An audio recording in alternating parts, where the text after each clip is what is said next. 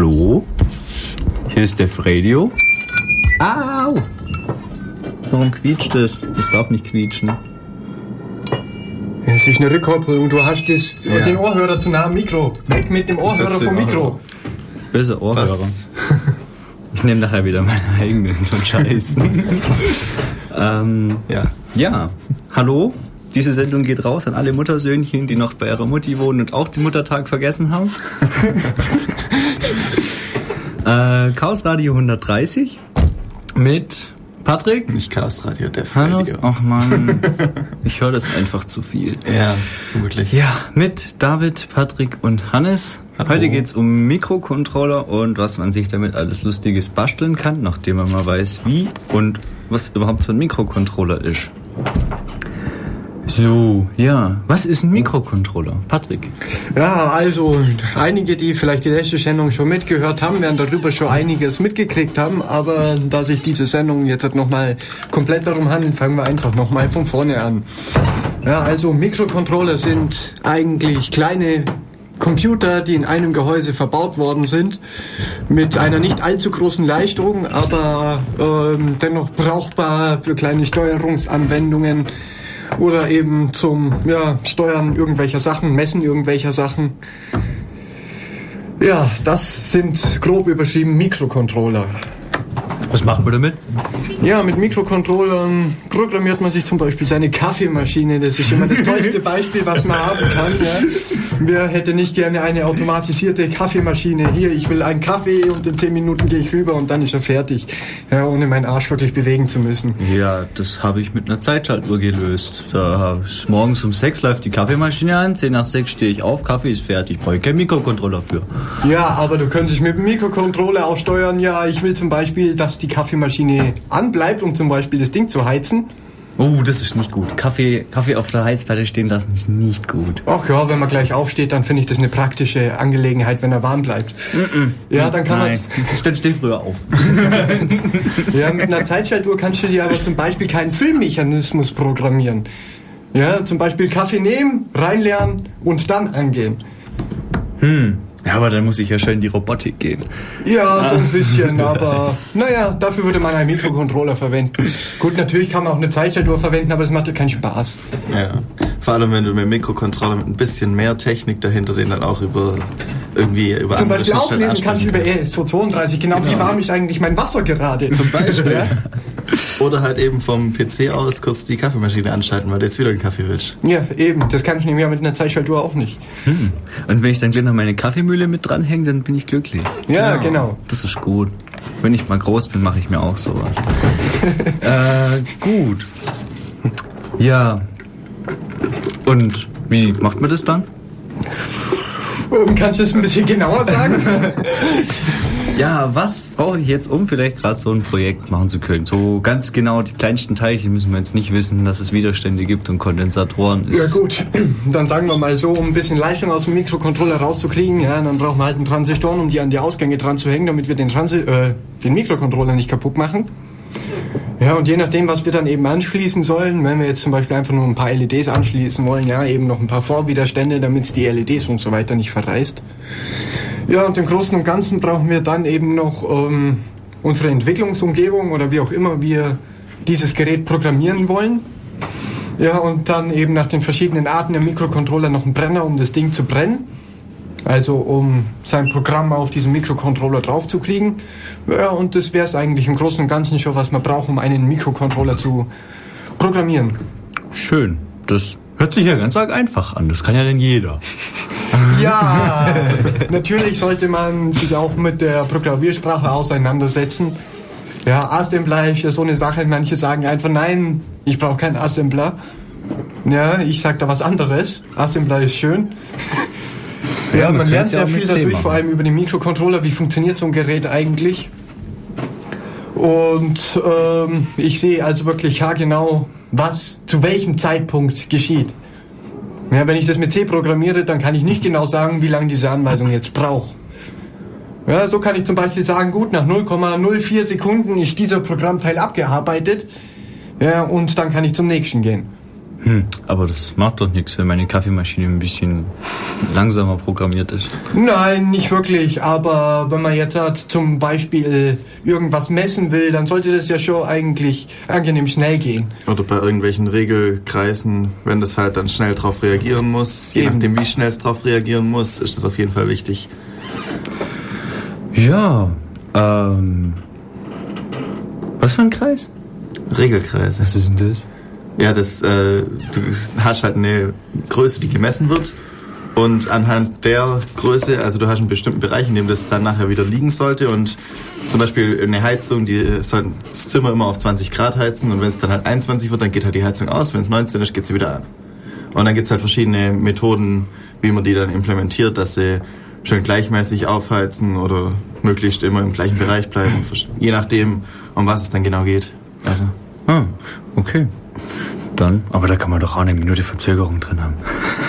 Ja, bei einer Heizung schon, aber Ja. wenn es jetzt Richtung irgendwas Gefährlichem geht, dann sollte man das nicht haben. Wenn das irgendwas ab 22 Grad in die Luft fliegt, dann wäre Das das nicht sollte so man gut. sowieso mit dem Horkalkül überprüfen, ob es überhaupt stimmt. Gut, äh, ja, jetzt mal angenommen, ich möchte mir sowas basteln. Was muss ich da dann haben, außer, ja, mein Mikrocontroller Das, und bisschen. okay, dann fragen wir mal anders. Was hättest du dir gerne gebastelt? Oh, was hätte ich mir gerne gebastelt? Ja, das, ich, ich weiß ja noch gar nicht, zu was ich alles fähig Transformer, oder? bin. Tra- Transformer, genau. Nee, okay, sagen wir mal, okay, jetzt muss ich tatsächlich überlegen, was einfach ist. Was Also, was, was Blinkschaltung. einfaches wüsste ich. Ja, eine Blinkschaltung. Ich weiß nicht mal, wie ein Kondensator funktioniert.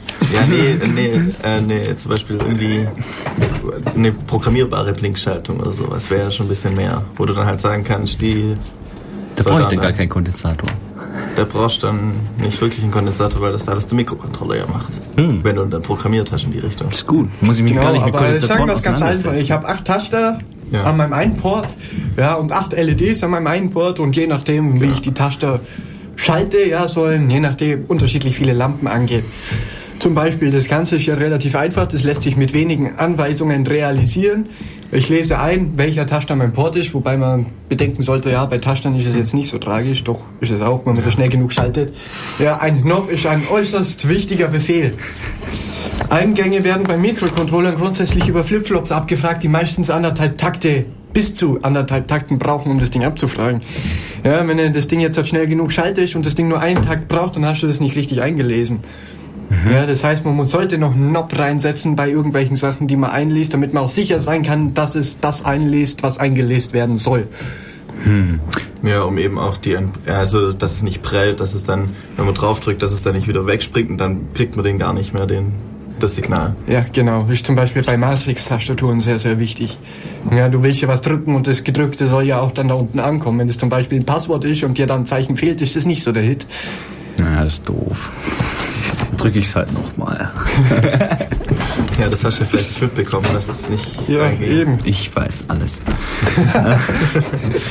ähm, ja, äh, jetzt haben wir hier ganz arg toll ganz viele elektronische Begriffe, mit denen ich so überhaupt nichts anfangen kann. Und wenn ich so mich mit dem Thema ein bisschen beschäftigen will, was soll ich dann wissen? Also einmal sollte man, ja, wenn man sich beschäftigt, auf jeden Fall wird man Widerstände brauchen. Ja, ein Widerstand, gut. Ich glaube, dazu brauche ich nicht viel sagen, was das ist. Das wird wohl jeder wissen. Und wenn nicht? Ja, ein Widerstand ist quasi ein gewickelter Draht, der eben einen gewissen Widerstand hat. Da braucht es halt länger dann der Strom durch, Du hast beziehungsweise. Rekursion begriffen, wenn du Rekursion Ja, die Spannung wird quasi an diesen Teil Ja. dann geteilt, ja. Nicht Strom. Also, Je nachdem, wie ich die Dinger dann schalte. Ja, Transistoren braucht man, sind im Prinzip auch nichts anderes als elektronische Schalter. Ja, in unserem Sinn. Natürlich sind die Dinger schon noch andere, aber in dem Fall braucht man sie bloß als Schalter. Ja, um mehr Leistung übertragen zu können. Es geht ein Eingang rein, wenn da eine Spannung anliegt, soll der über die anderen beiden eben was schalten. Ja, was braucht man dann sonst noch dazu? Ein paar LEDs, gut, das sind kleine Geräte, die leuchten können. ja, Und die auch Oder nur Strom in eine. Richtung durchlassen? ja, die nur Strom in eine Richtung durchlassen, deswegen Diode. Es, es gibt ja auch Dioden, genau. Ist ja dasselbe Prinzip, lassen bloß Strom in eine Richtung durch. Schon toll. Die zeigt an, dass Strom durchläuft. Die LED? Ja, das stimmt allerdings, aber nicht, wenn man sie falsch rum anschließt. Ja, Ja, dann läuft ja kein Strom durch. Ja. Das ist ja das Tolle. Die leuchtet ja nur, wenn sie funktionieren. Ja, ja, Ja, ich glaube, man, man kann doch eigentlich LEDs, wenn man sie wenn man sich blöd anstellt, auch andersrum zum Leuchten kriegen, aber dann ist sie eigentlich kaputt. ja. Man müsste sogar theoretisch eine ungepolte LED bauen können, wenn ich die beiden. Jetzt, okay, jetzt Wenn du, wenn du die. Siliziumschicht anders dotierst. Wenn ich die wie? beiden Minuspole miteinander verbinde, ja, dann habe ich eigentlich theoretisch eine ungepolte LED. Hä? Du hast zwei Minuspole an einer LED? Nein, wenn ich zwei LEDs, die beiden Minuspole miteinander verbinde, habe ich Ach so. theoretisch eine ungepolte LED. Ah, und Ja. die beiden LEDs dann am Plus. Nee, wie? Ja, ich schließe die. Ich habe dann ja nur noch zwei Dinge quasi. Die Mittelabzapfung, die interessiert nicht. Die schließe ich an, ja, und dann leuchtet die. Hm, sollte man mal testen. So teuer sind die Dinger ja nicht. Ja, Was kosten die so im 100er Pack? Nichts. Nichts. äh, sagen wir mal, schön. die gibt's wirklich mittlerweile hinterhergeschmissen beim Konrad in 100er Park. Ich weiß nicht, wenn es hochkommt, 10 Euro. Ja. Ist auch schon nicht wenig. Ja, es gibt ja so viele unterschiedliche äh, äh, Dinge. Also dann guckst du bei Ebay, dann äh, biete, wartest ein bisschen, dann kriegst du auch 100 für 1 Euro. Mein Gott, ey. Ja. Lang gut. lebe Ebay. Aber dann sind sie halt alle rot und vielleicht will ich eine gelbe. Dann holst du halt mehrere hunderter Packungen, wenn es nur noch einen Euro kostet, kannst du Und dir dann, auch dann jagst du so viel Strom 10 drüber, bis die rote gelb wird. oder das. Ja, aber du brauchst irgendwann immer mehr Strom, damit das Ding auch gelb bleibt, bis es das Ding verreißt. Gell? Gut. Ähm, ja, also ich habe ja vielleicht jetzt schon so eine kleine Grundlage, was Elektronik betrifft, aber jemand anders, der das nicht weiß, wo kriegt er das Wissen her? Ja, also ähm, sehr viele Informationen gibt's auf dem Elektronik-Kompendium. Ja, die Webseite, wie heißt sie? Elektronik-kompendium.de. Nehmen wir jetzt ganz einfach mal an, sowas in der Richtung Ja, müsste es sein. Ja, kommt auf die Website nachher. Ja, und ähm, da sind eigentlich immer sehr viele Informationen zu den Bauteilen. Oder was heißt sehr viele Informationen? Dort wird sehr schön erklärt, was dieses Bauteil tut und wie dieses Bauteil funktioniert und wie dieses Bauteil aufgebaut ist. Ja, also wenn man sich da Grundwissen aneignen will und ähm, dann kann man da hingucken, ah, wie funktioniert dieses Teil, wie funktioniert ein Transistor, was ist ein MOSFET und wie auch immer. Ja, Okay. So, Also insgesamt gibt es da einige Webseiten, die dann immer so die Grundlagen auch schön erklären. Und so. einige. Man muss bloß suchen. Gut. Ja. Also die Interwebs, das große Elektroniklexikon. genau. Äh, und jetzt weiß ich, wie so ein elektronisches Bauteil funktioniert und kann mir vielleicht meinen ersten UKW-Transmitter bauen. Oder FM oder was weiß ich, was alles gibt. Ja, ähm, also ein UKW-Transmitter, ist wohl schon eine Sache, die ist ein bisschen schwierig, weil da geht es auch um Hochfrequenztechnik. Ja, und da fängt das an, das Ganze ein bisschen kompliziert zu werden. Äh, Vor allem, wenn man das Ding dann auch per Mikrocontroller steuern will, dann sollte man nämlich auch beachten, dass man elektronisch steuerbare Bauteile hat, wie Kapazitätsdioden, die unheimlich schwer zum Ansteuern sind. Kapazitätsdiode. ja, kenn ich jetzt das ist jetzt ein Teil, wo vielleicht nicht sehr viele was von gehört haben, aber das ist auch ein Teil, wo ich persönlich nicht sehr leiden kann. Wieso, was tut's denn? Ja, je nachdem, wie viel Spannung, also das ist quasi wirklich nichts anderes wie eine ganz normale Diode. Und ähm, je nachdem, wie viel Spannung man anlegt, wird eben der Abstand zwischen den Feldern größer oder eben kleiner. Bloß haben die Dinger keine drei Anschlüsse, wie man es eben gerne hätte, sondern bloß zwei Spannungen rein und auf der anderen Seite eben wieder raus. Ja, reicht doch. Mehr willst du doch auch gar nicht. Ja, in dem Fall hast du aber bloß eine Diode. Um da auch noch irgendwas abzugreifen, wird es nämlich ein bisschen schwieriger. Ja. Ja, deswegen sind es dann immer solche relativ komplizierten Bauteile. Also beim UKW-Sender würde ich jetzt mal sagen, ja, baut man den lieber manuell auf, ohne Mikrocontroller-Steuerung. Ja, das ist definitiv in dem Fall viel einfacher zu handhaben wie einer mit Mikrocontroller. Ja, Ja, aber ja wenn man es natürlich darauf anlegt, dann würde man auch einen analogen Mikrocontroller gesteuerten FM-Transmitter bauen können. Das ist es nicht. Ah, gut. Ja. Ja, Elektronikbauteile. Gut. Jetzt hat man das Mikrocontroller. Gibt's da irgendwas im Interwebs? Ja, über Mikrocontroller gibt's mehrere Seiten. Also zwei, die ich sehr empfehlen kann, das ist einmal sprut.de. Der beschäftigt sich ähm, sehr viel mit den PIC-Mikrocontrollern. Die haben zwar bloß 10, 15 Befehle oder sowas. Ja, aber zum Einsteigen reicht es eigentlich auch. Ist da gleich mit Assembler mit dabei? Es ist gleich, wie man Assembler programmiert, oder wie? Ähm, der hat verschiedene Projekte, wo die ganzen Programme, Layouts von irgendwelchen Platinen zu diesen verschiedenen Geräten, die er sich gebaut hat, eben runterladen sind, zum Runterladen sind und auch zum Nachbauen sind. Und ähm, durch Anschauen von welchen Geräten oder wie hat er das programmiert, kann man ja auch sehr viel über die Materie lernen. Ja, das Ja. Ich habe hier so ein Gerät und ich habe hier das Programm dazu. Wie steuert jetzt dieses Programm eigentlich mein Gerät hier an?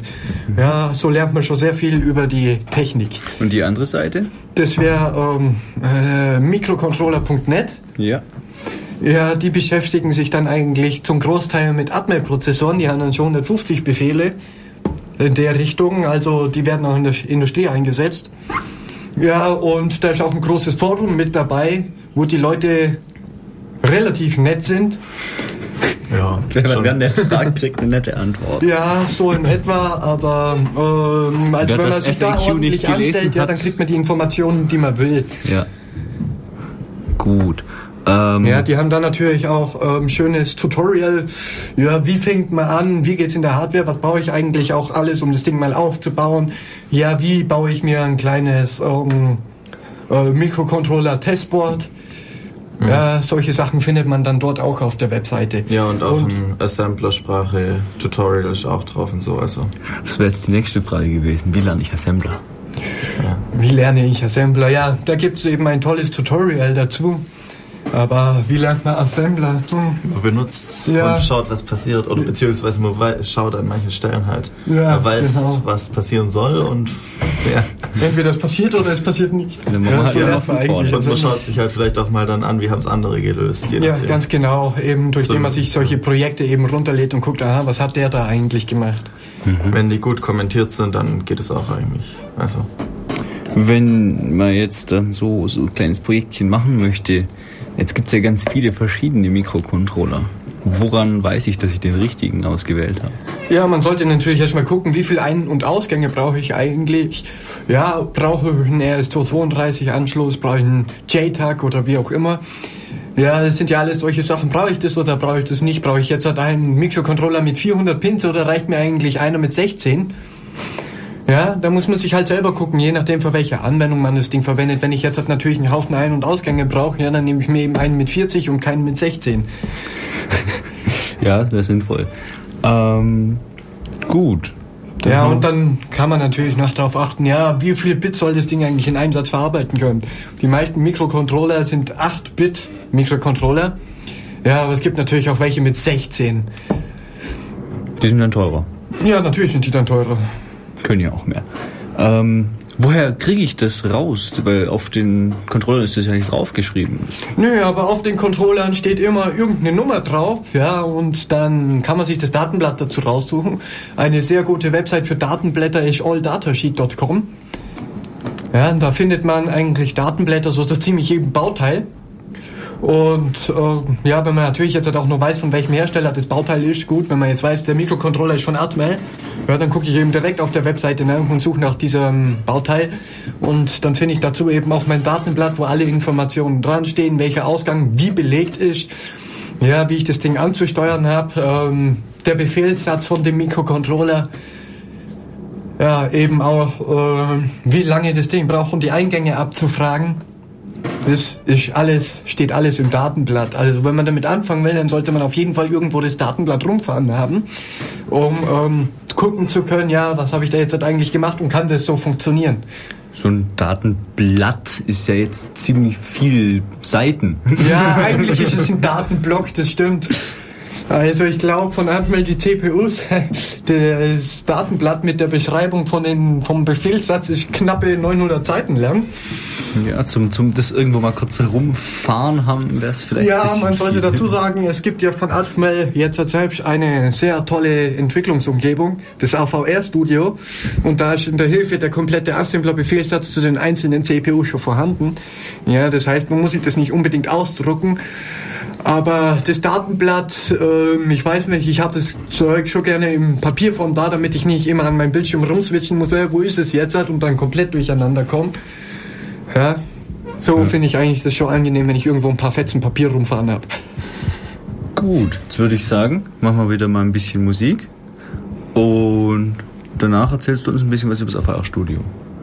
Gut, bis gleich.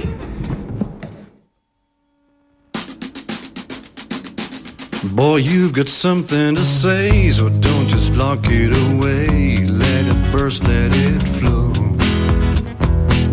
They don't need more silly songs, but one that tells them what's wrong and which way to go. Say what you gotta say, speak what's on your heart to speak. Show them the laughing way, the truth they may not seem to see. Give what you gotta give, don't hide what you receive. They may not show today, but soon will be known that you've got just what they need.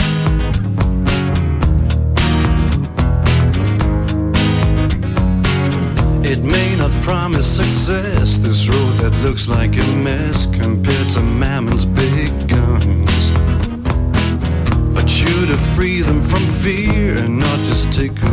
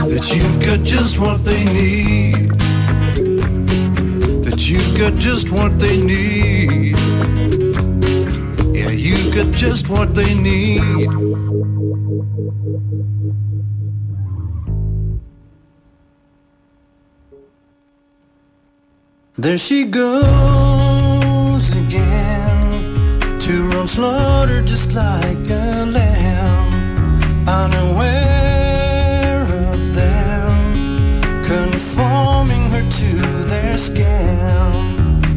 Obediently plays a role. She follows though there's no goal. She faithfully walks down that road every day,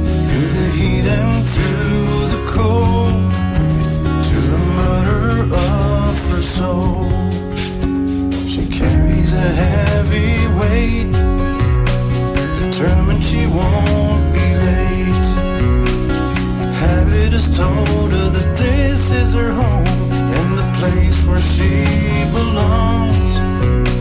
She tells her friends things that will make her fit in, and suddenly, as in dreams, takes part in the machine. And where once a child, and wild, change is taking place in a spirit or style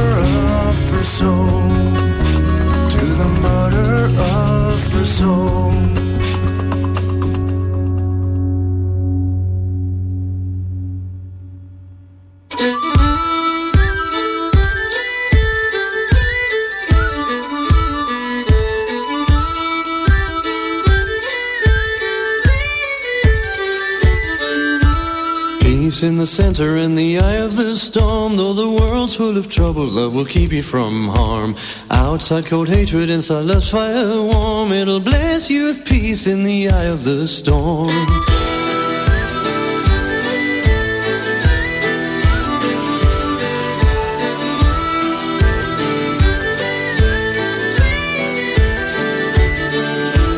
Keep in the middle of the narrow thin road. Keep in touch with the shoulder that'll carry your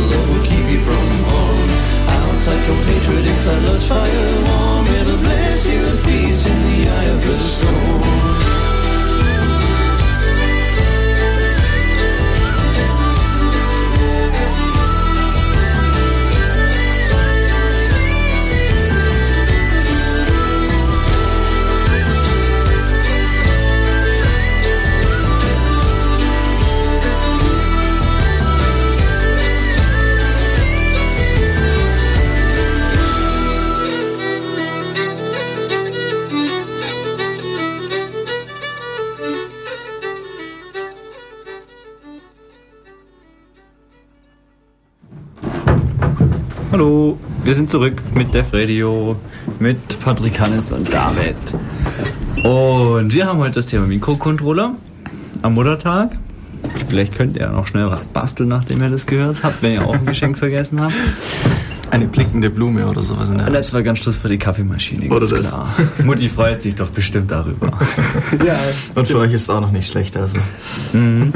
Morgens aufstehen, auf den Knopf hauen und der Kaffee unten läuft. Ja, genau, läuft. Ja, AVR Studio ist eine reine Windows-Software. Gibt's in 32 und 64 Bit. Ob's über Wine läuft, werden wir gleich sehen, nachdem wir die boah, 100, fast 130 Megabyte runtergeladen haben. Das Ding ist riesig. Aber da muss ja einiges drin sein. Das hat ja einen Grund, warum es so groß ist. Ja, also dieses AVR-Studio ist auch ein kompletter Simulator für so ziemlich Atmel, so ziemlich alle Atmel-Mikroprozessoren. Ja, also ich kann ähm, dort, wenn ich mir ein neues Projekt erstelle, auswählen, welchen Prozessor bzw. welchen Mikrocontroller ich habe. Und dann kann ich damit auch meinen Speicher angucken, meine ähm, Ein- und Ausgänge, eigentlich so ziemlich alles, was in meinen Registern momentan steht. Ja, und eben auch genau was zu welchem Zeitpunkt dann passiert, eben auch zum Debuggen unserer Software, unserer Programme, die wir dann haben. Ja, ohne das Ding quasi direkt einen Mikrocontroller haben zu müssen. So kann man da natürlich schon mal ein bisschen rumexperimentieren, rumspielen, ohne die Hardware wirklich zu haben. Ja, aber das heißt dann, ich kann nur einen Mikrocontroller testen. Ich kann ja nicht die komplette Schaltung da drin basteln, oder? Ja, nur den Mikrocontroller an sich. Schade. Wie kann ich denn meine komplette Schaltung testen, ohne die kom gleich komplett fertig zu löten?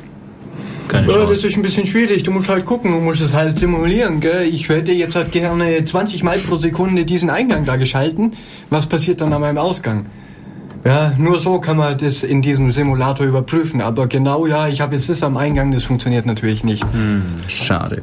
Also muss man sich auf seine Löttechnik verlassen und hoffen, dass man alles richtig gelötet hat, Ja, wenn man dann genau. halt den Controller draufsteckt und hofft, dass das alles funktioniert. Ähm, ja, das ist ja die Software. Die hat jetzt einen kompletten, ja, Mikrocontroller-Emulator da drin. Genau, und eben Varianten. ein Assembler. Für, diesen, für dieses AVR-Studio gibt es auch noch ein GCC-Plugin, damit man das ganze Zeug dann auch in C schreiben kann, wenn man es dann möchte. wenn man es dann möchte, ja. Aber jeder, der damit anfängt oder damit spielen will und das auch lernen will, ja, der hat das in Assembler zu programmieren. Sagst du. Das sage ich ja.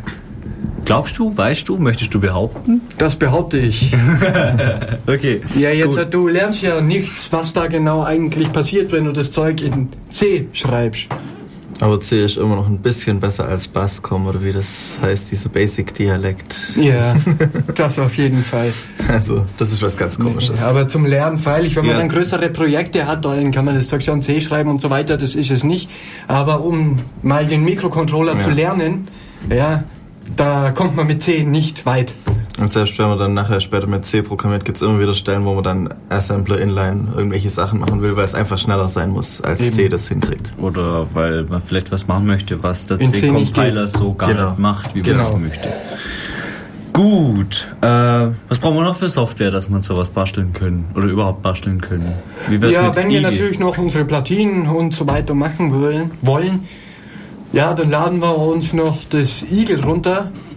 CAD Igel von, ja, was weiß ich von welcher Firma. ähm, das gibt's auch als kleine Freeware-Version.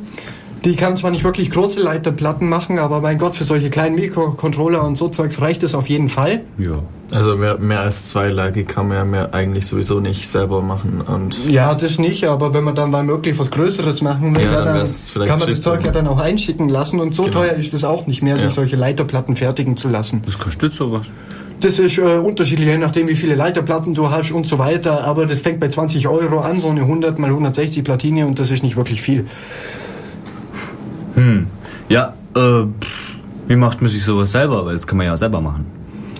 Ja, man kann sich solche Platinen selber ätzen, dazu braucht man dann natürlich eben, ja, wenn man es, mm, man, man braucht eben eine Platine, eine fotobeschichtete Platine, Woher kriegt man sowas? Reichel. Reichelt, Mykra, solche kleinen Elektronikläden haben sowas eigentlich. Mhm. Wie sieht sowas aus? Woran kann ich das von den anderen unterscheiden? Weil ich war erst vor kurzem drin, da gab's welche, die waren komplett mit Kupfer beschichtet, dann gab's welche mit Löcher drin, welche mit Löcher und Kupfer, dann gab's Ja, es welche, gibt die waren mit blauen, Hochglanzplatinen, mit es blauen Plastik überzogen. Ja, Also- die, die mit ähm, so einer Folie überzogen sind, das sind die mit einer Fotoschicht, weil UV-Licht killt die Fotoschicht und wenn da dann keine Folie drüber ist, dann hätte man keine Fotoschicht mehr und das wird alles wegätzen, was da dran ist dann am Schluss. Hm. Ja, ist gut, dass die Folie drauf ist. Die sind gar nicht so blöd. Ähm, ja, gut. Und dann haben wir unser Kupfer, das wir weg haben wollen. Wie kriegt man das weg? Genau, also zuerst mal drucken wir unser Layout, was wir dann haben, eben in Igel dann erstellt oder mit sonstigen Tools auch immer, mir fällt jetzt gerade kein anderes ein. Ja, drucken das auf eine Folie, kleben die Folie dann auf unsere Platine, also natürlich nachdem wir die Folie weggemacht haben, belichten das Ding und alles, was dann, wo Licht hinkommt, also alles, wo dann keine Schwärze drauf ist auf der Folie, ja, das wird dann am Schluss weggeätzt. Wie? Einfach so, durchs Licht. Nein, natürlich nicht. Das, Licht. das Ganze äh, muss natürlich noch in ein Ätzbad. Und ähm, ja, da gibt es natürlich auch verschiedene Ätzmittel. Äh, wie heißen die Dinger alle, die Ätzmittel? Es gibt ein... Säure? Hä? Säure? Ja, die ganzen Eisen-3-Chlorid? Säuren. Kupferchlorid, Eisen-3-Chlorid und das Eisen-3-Chlorid hat eben die Problematik, dass es ein bisschen schäumt. Ähm, dann gibt es noch ein, oh, wie heißt denn das andere, was so sehr häufig verwendet wird. Kann ich mal beim Reichel kurz gucken? Mir fällt es leider gerade nicht ein. Guck mal nachher. Ja, gucken wir nachher, Gucken. gehen wir nachher nochmal durch. Genau. Ja, und ähm, dann schmeißen wir. Ach, einen Schritt habe ich noch vergessen. Nee, der kommt erst nachher. Ja, dann schmeißen wir das Ganze eben in unser Ätzbad. Dann wird eben das weggeätzt, was belichtet worden ist. Und dann reinigen wir das Ding noch, machen den Rest vom Fotolack mit dem Fotolackentferner weg, weil den brauchen wir ja da oben auch nicht mehr drauf. Wir wollen da ja dann drauf rumlöten. Jo. Ja, und dann haben wir eigentlich unsere fertige Platine. Hübsch. Ja, dann bohren wir da noch die Löcher rein für die Füßchen von unseren Bauteilen. Ja, stecken das ganze Zeug drauf, löten das Zeug rein und dann haben wir uns eine eigene kleine Platine gebaut. Nett. Mal angenommen, wir haben keine Folie oder keinen Drucker, der uns auf eine Folie druckt, weil auf so eine Folie sollte man ja mit dem Laserdrucker drucken. Scheiße. Das ist dein Handy, so schlimm ist das auch nicht. Geh aus. Was gegen die Wand? Zeit. Macht ja nichts. Ähm, ja, jetzt hat nicht jeder einen Laserdrucker daheim und vielleicht auch keinen Zugang zu einem. Was macht er? Ja, dann wird es tatsächlich etwas schwierig. Ein Laserdrucker ist eigentlich schon eine Voraussetzung, um solche Platinen zu drucken. Es gibt auch wohl Tintenstrahldrucker, die ein bisschen auf Folien drucken können.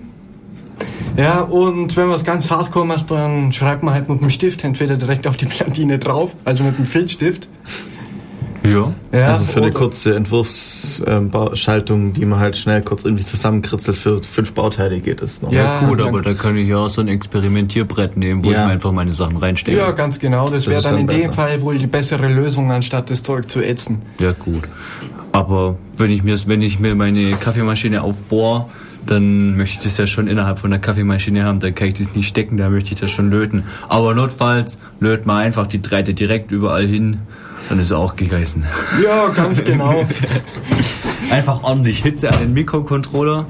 Ja, also ordentlich Hitze am Mikrocontroller, das sollte man natürlich so halbwegs vermeiden.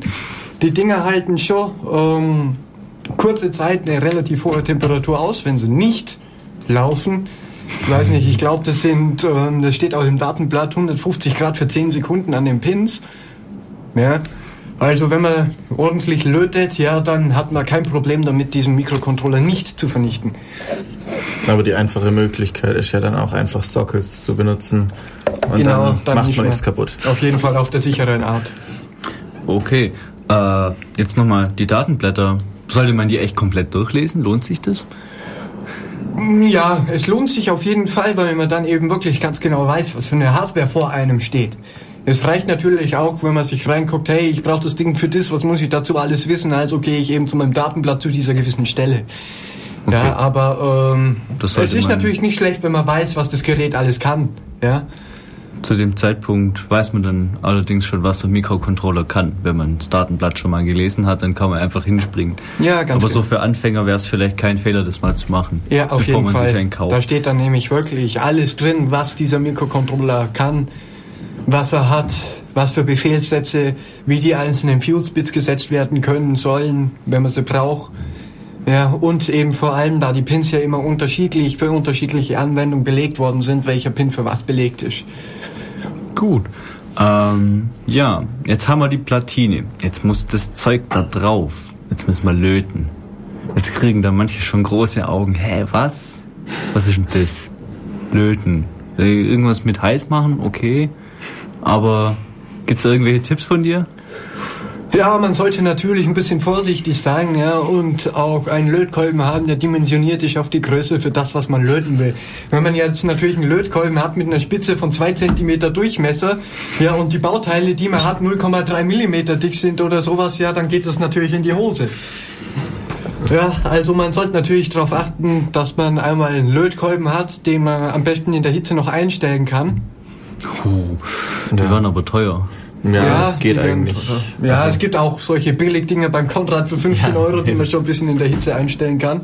Aber auch die bisschen professionelleren, das ist dann auf jeden Fall die Investition wert. Also, ja, So eben mal ganz, genau. blöd, wenn ich mir einen normalen Lötkolben kaufe und so, so eine kleine Dimmerschaltung habe, an der ich den Strom regeln kann, kann ich damit die Hitze auch ein bisschen einstellen? So wie die, die, Also die so ein Dimmer, Licht. ein Dimmer tut ja nichts anderes, als die einzelne Phase anzuschneiden. Ja, im Prinzip funktioniert das, aber nicht. Ja, es, es ist so eine Sache, jetzt kommt es natürlich auch darauf an, wie der Lötkolben aufgebaut ist, ja, wie er intern die Schaltung ist. Im Prinzip müsstest du deinen Dimmer machen, äh, einbauen vor, vor den Anschluss des Lötkolbens, damit du die Spannung vom Lötkolben einstellen kannst und dann hast du quasi auch eine Hitzeregelung. Ja, meine ich. Einfach Ja. so, Da gibt's ja schon so Steckdosen fertig zu kaufen bei, was Ja, weiß nee, ich. nicht an die Steckdose, nicht komplett vor die Station des Lötkolbens, sondern direkt vor den Lötkolben. Kabel geht im Lötkolben rein, ja, in die Lötstation rein und in der Lötstation, ja, Außer es vor. hat keine Lötstation. Außer er hat keine Ja, Lötstation. dann hat er ein Problem. Ich ja, hab- dann geht's, obwohl, dann Ich geht's. habe keine Wenn- einfach ein Lötstation, ich habe einen Lötkolben, da ist direkt so ein Anschluss dran für Fürs normale Netz. ja. ja, selbst dann wird schwierig, weil die Lötkolben mit Gleichstrom fungieren und nicht mit Wechselstrom. Irgendwo wird da was gleichgerichtet. Ja, aber wenn weniger reinkommen, geht ja auch weniger raus. Vielleicht funktioniert es dann gar nicht mehr oder nicht mehr gescheit. Ja, ganz genau. Also es könnte könnt so oder so laufen, weißt du es auch? Ja, nicht? es könnte so oder so laufen, ganz genau. Gut, Aufruf, es nicht. ausprobieren. äh, ja. Gut, jetzt hat, hat man sich vielleicht so 10 Euro Lötkolben gekauft, indem man nicht die Hitze einstellen kann. Das reicht auch. Ja, es reicht auf jeden Fall auch, aber die Dinge werden dann eigentlich schon immer sehr heiß. Mal und dann aufpassen. sollte man eben aufpassen, ja, dass man wirklich nicht zu lange an dem Pins dran rumwurschtelt. Ja, wenn man da jetzt eine Minute dran äh, rumhängt, ja, dann kannst du den Mikrocontroller in die Tonne schmeißen, den brauchst du gar nicht mehr gucken, ob er Ja, funktioniert. gut, das riecht man dann ja auch, oder?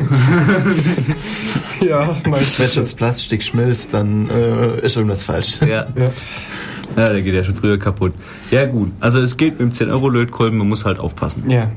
Und die waren ja auch manchmal teilweise an der Spitze nur an bestimmten Stellen heiß und Ja, deswegen, also die Investition eines gescheiten Lötkolbens lohnt sich auf jeden Fall. für diejenigen, die das dann mal ein bisschen Ja, länger genau. machen wollen. Ab zwei Schaltungen oder so, wenn ist. Ja, weil sonst kostet die Schaltung ja schon wieder Genau. wieder Lötkolben. Ja, Richtiges Werkzeug ist immer wichtiger als teure Bauteile. Ja, teure Bauteile gehen mit dem falschen Werkzeug sehr schnell, äh, sehr schnell kaputt. Genau. Ja.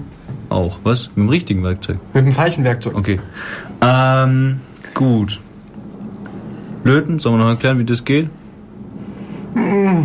Ausprobieren. Ausprobieren. Ja, ich würde sagen, jeder, der noch nicht so viel Löterfahrung hat, ja, der soll sich eine Lochrasterplatine kaufen und einfach mal mit irgendein paar billigen Bauteilen, Widerständen oder sonst was testlöten, ja, bis es eigentlich äh, einigermaßen ordentlich hinhaut. Mhm. Wenn ich so einen Mikrocontroller jetzt öfter mal ein- und ausbaue, falls ich mal merke, äh, jetzt hätte ich gern was dazu oder Sockeln. Sockeln. Definitiv, wenn man weiß, schon, da kommt öfters was hin oder wird öfters geändert, dann sollte man das Ding sockeln, weil dem Beinchen tut es auch nicht so besonders gut, wenn die die ganze Zeit so eingelötet und auslöten. ausgelötet und verbogen und Dings werden. Ja, irgendwann brechen die ab und dann hat man auch nichts mehr.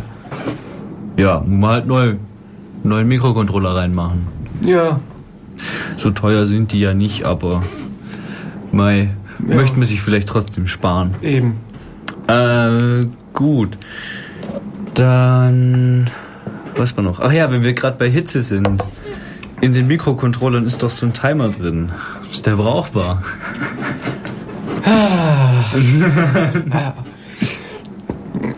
Das Ding hat einen internen Oszillator, der die Frequenz vorgibt und dieser ist temperaturabhängig. Ja. Wird das Ding wärmer, läuft der Timer schneller. Ja, das Ding kälter ist ja langsamer. Cool, dann kann ich den also übertakten. Das Ding ähm, läuft eigentlich, also diese Mikrocontroller, jetzt gehen wir mal davon aus, die haben 8 Megahertz, ja. Dann haben die einen internen Quarz, der mit 4 Megahertz taktet. Also übertaktet kriegst du das Ding auch nicht, wenn du das Ding heiß machst. Also du machst ihn so heiß, dass dann der Mikrocontroller kaputt geht. Ja. Ja, ich hab's, äh, was natürlich passiert, wenn man jetzt einen Quarz hinhängt, der größer ist wie 8 Megahertz. Ja, das kann ich nicht sagen. Das sollte man vielleicht mal probieren. Also äh, ich glaube, ich habe da mal was gelesen, bis zu einem gewissen Grad geht's halt. Man muss halt vorsichtig sein und ein, zwei Megahertz gehen schon noch, aber Ja, aber viel irgendwann wird's mehr schon kritisch. dann geht's halt nicht mehr. Macht er dann Fehler oder geht er gar nicht mehr? Ja, dann macht er dann beim irgendwann Dann- produziert, produziert er Fehler und irgendwann geht er nicht mehr. Da verschluckt er sich und Macht's- überspringt irgendwas und Zeugs. Nett. Ähm, gut. Dadurch kann man sich eine, eine unvorhersehbare Kaffeemaschine bauen. Oh, das ist gut. Die vielleicht ab und zu aus Versehen mal angeht. ja, Death Random Kaffee. ja, so. Das ist schön. Ähm, ja, wie, wie macht man sich so einen Timer? Muss man sich den selber bauen? Drückt man da aufs Knöpfchen alle 10 Sekunden, wenn man da so selber einen hinhängen will? Nein, also es gibt Quarzbausteine, natürlich unterschiedliche Quarze. Es gibt welche mit Schwingkreisen und so weiter. Darauf gehen wir jetzt mal nicht so weit ein. Man kauft sich einfach ein Quarz, das ist ein kleines Bauteil mit zwei Füßchen. Ja, und das haut man dann eben an die Pins des Mikrocontrollers, die dafür vorgesehen sind. Ich glaube, der heißt X-Teil 1 und X-Teil 2. Ja, und dann muss man Möglichst nahe dahin. Wie bitte? Möglichst nahe an Ja, diese möglichst Pins nahe dran. dahin sollte natürlich nicht noch ein Kilometer Leiterbahn dazwischen sein. Ja, und ähm, dann muss man natürlich diesen internen Oszillator noch am Mikrocontroller abschalten. Wie mache ich das? Muss ich halt einprogrammieren. Äh, nein, das muss man nicht einprogrammieren. Es gibt Fuse-Bits an diesem Mikrocontroller. Ja, wie gesagt, die Sicherheitsbits, wie es so schön sagt, durch die man eben verschiedene Sachen einstellen kann. Wie zum Beispiel wird der interne Oszillator verwendet oder habe ich einen externen, wird mein E ES232-Port als Ein- und Ausgänge verwendet oder als E ES232-Port. Und solche Sachen stelle ich mit den Fuse-Bits ein. Aber das sind auch sehr viele Sachen. Ins Datenblatt gucken. Das ist jedes Mal anders. Das ist jedes Mal anders, ja. Oder vielleicht nicht jedes Mal, aber vielleicht so oft, als dass man jedes alles gleich machen könnte. Gut. Ähm, wenn ich mir jetzt so ein irgendwas Kleines basteln möchte, wie es jetzt da auf einer von den netten Seiten wie Sprut da gemacht wird, dann muss ich mir irgendwie so das Zeug kaufen, was ich so brauche, so Widerstände, Dioden, was man halt möchte. Aber wie kriege ich jetzt den Mikrocontroller an meinen Computer hin? Ja, also die meisten, mh, sagen wir, die meisten Atmel-Mikrocontroller haben einen In-System-Programmer. Ja, das heißt, man braucht kein externes oder extra Gerät, um diese Dinger zu programmieren, sondern die haben ein paar Anschlüsse. Da haut man seine Kabel vom COM-Port hin, ja, und programmiert die Dinger dann direkt da drüber und speist so sein Programm ein. Ja, und die, wo keinen In-System-Programmer haben, da muss man sich noch so ein schweineteures Programmiergerät kaufen, um die Dinger eben zu flashen. Okay. Ähm, wie, du hast jetzt seriellen Port gemeint, dass man den dahin hängt. Einfach so. Ähm, wel- welche Pins wären das dann? Da muss man auch ins Datenblatt gucken. Ja, ich bin mir jetzt auch nicht sicher, wie sie heißen. Aber das steht im Datenblatt. RXD und TXD? Ja, das müssten die sein. Okay. Und, natürlich kommt da noch der Ground hin und so weiter. Gell? Ground auch. Äh, wenn ich dann jetzt meinen seriellen Port habe, da habe ich auch ein RXD und TXD, das heißt, da kommt dann RXD an RXD hin und TXD an Nein, TXD. wir brauchen eine Nullmodem-Verbindung oder eine Crossover-Verbindung, wie man das nennt. Beziehungsweise, äh, das ist nämlich relativ ähm, lustig. Man weiß nämlich nie, ob die jetzt äh, ihre Pins schon demnach umbenannt haben, wie sie sein sollen. Das heißt, dass ich den RXD an RXD anschließe und das eigentlich dann der TXD ist. Da muss man ins Datenblatt gucken. Okay, von wem? Ja, von diesem Mikroprozessor. Ja, vom Mikroprozessor schon, aber vom seriellen Anschluss die sind ja alle gleich. Ja, Okay. Äh, serieller Anschluss kann man Pinsbelegung einfach so im Internet irgendwo ja mal- RXD und DXD sind Pins 2 und 3 und der Ground ist Pin 5. Pin 5, okay. Und wo, wo zähle ich die ab? Die sind ja nicht beschriftet, da stehen ja keine Nummern auf den Stiften. Nö, nicht auf den Stiften, aber am Stecker unten dran stehen sie, wenn man genug hinguckt. Aber wenn man so auf den Stecker drauf guckt, auf die breite Seite von oben ist der erste oben links Pin 1, ja, und der rechte ist dann Pin 5 und unten links geht's dann weiter mit Pin 6 bis Pin 9. Soll es ja Menschen geben, die wollen sowas machen, aber die haben keinen seriellen Port. Sind die jetzt komplett angeschissen oder? Ja, nö, es gibt ja auch USB zu RS232 Wandler, die kriegt man ja mittlerweile auch für ein paar Euro hinterhergeschmissen. Ja, und so hat man seinen, dann auch seinen seriellen Port. Da ist aber manchmal das Problem, dass die eben nicht unbedingt genug Leistung liefern, je nachdem. Also da kann es auch Probleme geben. Dann gibt, aber es gibt auch genügend äh, Tools, mit denen man direkt über USB-Schnittstelle dann direkt die Ausgänge bekommt. Ja, dann emuliert man quasi über die USB-Schnittstelle einen RS232-Port. Ja. Oder benutzt dann andere Interfaces, je nachdem, wie man es dann. Kann man sich das auch selber basteln? Einfach so mal Kabel an bestimmten Pin von USB hängen und hoffen, dass das funktioniert? Ja, nee, ganz so einfach ist es nicht, aber man kann sich so einen USB zu RS232-Wandler selber bauen, das funktioniert. Ja, aber da halt nicht ohne seriellen Port. Wie bitte? Aber halt nicht ohne seriellen Port. Doch, ohne Doch? seriellen Port. Es gibt schon einzelne Bausteine, die genau das tun. Die sind so vorprogrammiert, anschließend fertig. Okay. Da hat irgendjemand mal in die Richtung das Stichwort USB-Proc fallen lassen. Das war jetzt eine miese Überleitung. Ja. Alles, da ich, mal was dazu sagen. Ja, also das ist eben auch so ein Gerät, das hat eine USB-Schnittstelle in Richtung Computer und ähm, einen zehnpoligen WAN-Stecker dann in Richtung Mikrocontroller und hat halt auch einen Mikrocontroller selber drauf. Ich bin mir nicht sicher, ich glaube es ist ein ATmega 32 sogar.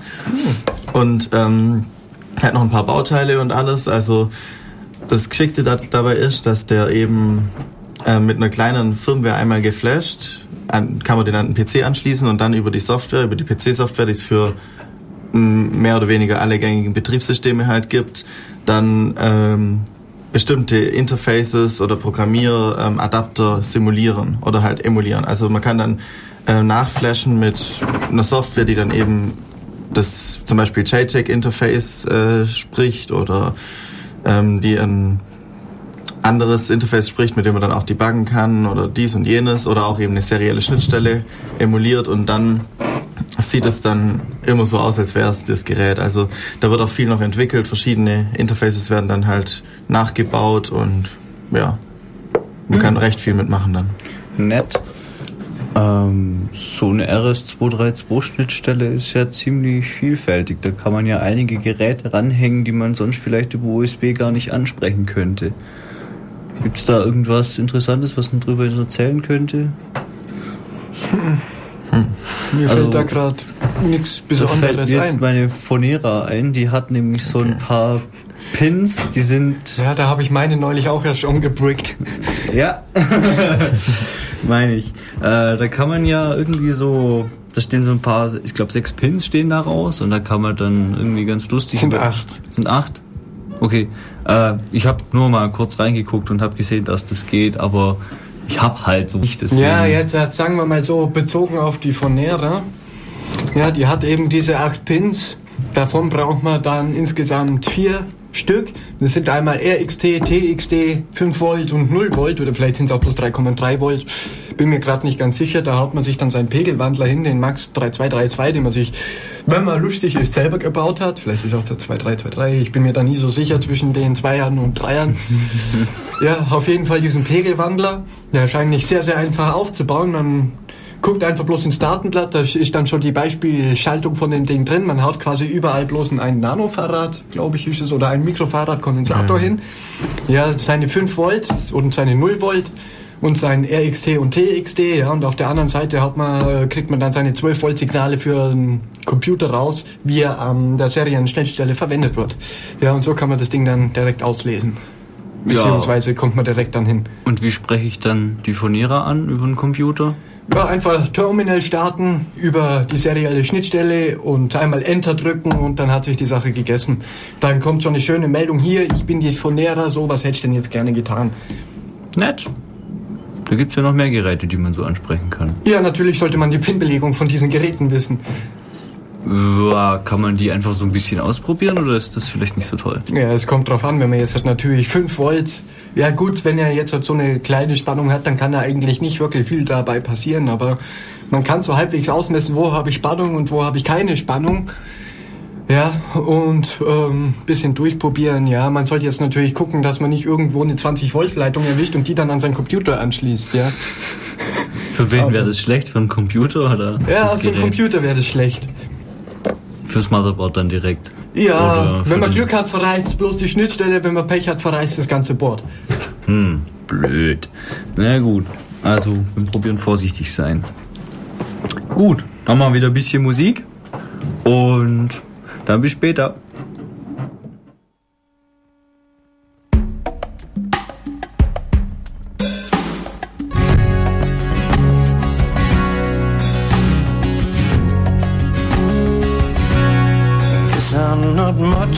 Hero today. I'd rather let you be the star anyway.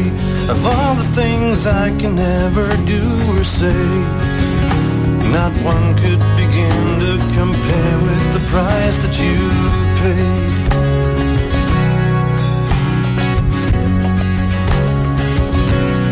Guess I'll let you be the hero today. Only a weak, humble brides anyway. If you're strong in our weakness, guess that's okay. You're perfectly welcome to take the lead now and always. I'm hopelessly lost without you, Lord, today. You're more than a compass, you're guiding the way. I'm totally helpless without you right here. You're has mattered and will ever matter for real. Cause whether we live, Lord, we live unto you. And whether we die, Lord, it's unto you too. As much as the world has to offer each day, you're more than the sum of the parts any of us might play.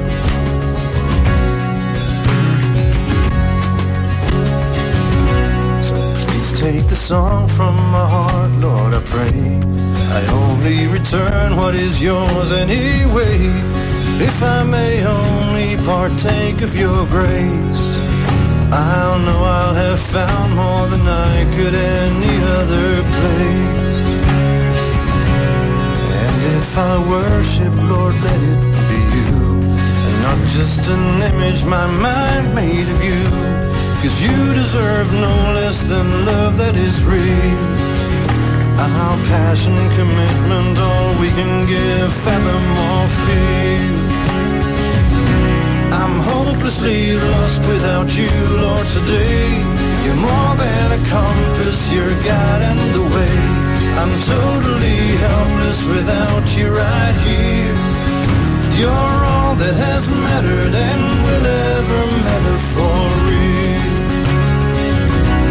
Cause whether we live, Lord, we live unto you. And whether we die, Lord, it's unto you too. As much as the world has to offer each day, you're more than the sum of the parts any of us might play. I'm hopelessly lost without you, Lord, today. You're more than a compass, both guiding the way. I'm totally helpless without you right here. You're all that has mattered and will ever matter for real. Cause whether we live, Lord, we live unto you. And whether we die, Lord, it's unto you too.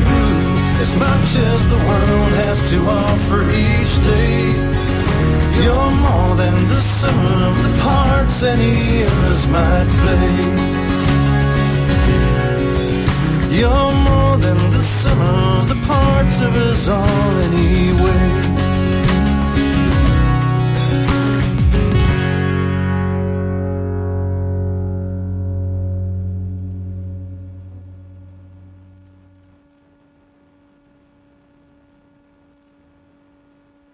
It's live. One last goodbye to pride and give all I've got to give. Kill off those lies, stopping me from helping you believe. Yeah, it's a good day for me to die for you, my friend. Die that you might live.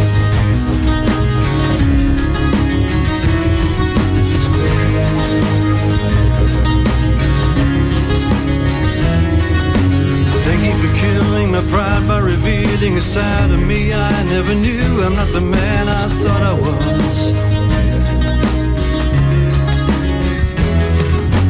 Thank you for teaching me well that we all deserve hell, and this by His grace we choose to receive the Son of God.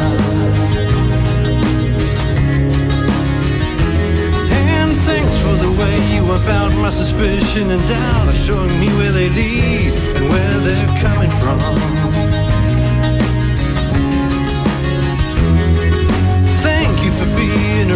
Show you what I found, even if it turns out that you want none of it.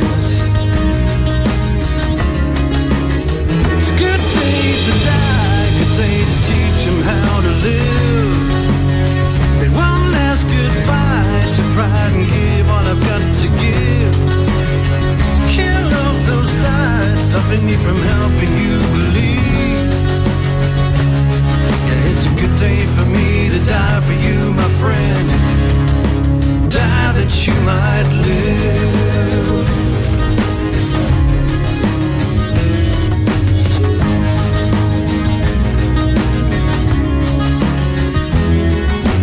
Thank you for lending an ear and confronting your fears and accepting me here, telling you there's more than this. You open your heart and say your little part, you'll be taking a step you won't ever regret. Don't think I'm leading you on with the words of the song. I believe and I mean every little part of it.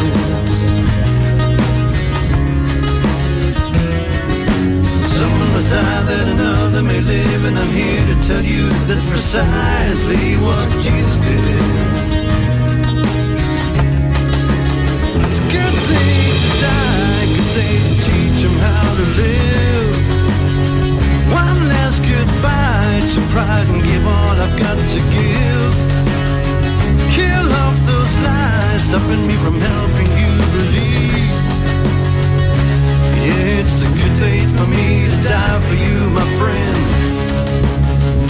That you might live.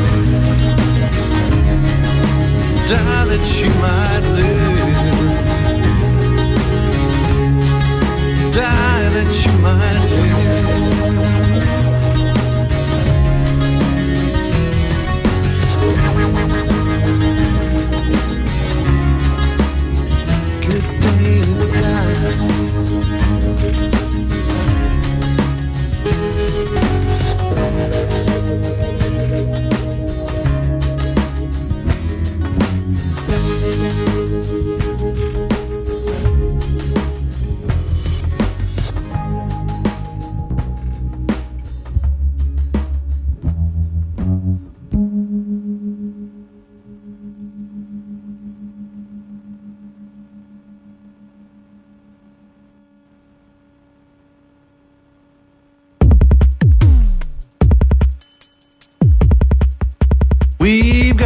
learn how to love better, love stronger, love deeper, love how to learn to hear much better, feel stronger, love deeper, cry how to learn how to love better, love stronger, love deeper, love how to learn to hear much better, feel stronger, love deeper, try harder. Us here can quite sincerely say that we love others in the way that they are yearning to be loved? A love that's truly from above. Do we take time to make them see that we are here for them? Cause we renounce all lesser purposes than love because that's what God is.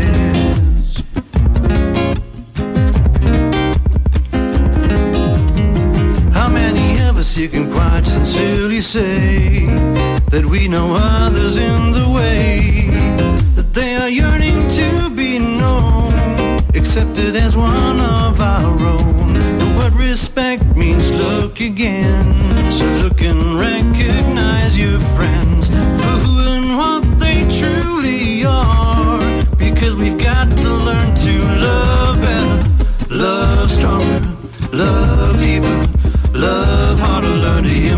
Much better. Feel stronger, love deeper. Try how to learn how to love better. Love stronger, love deeper.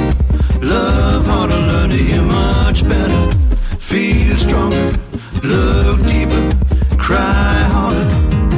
How many of us here can quite sincerely say that we are truly in the way that Jesus Christ taught us to walk?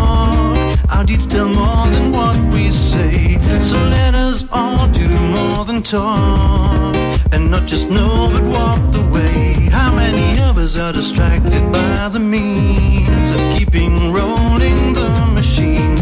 We feed our bodies, not the soul, and consequently fail to know what it is that makes us all grow. Oh, we've got to learn to love better, love stronger,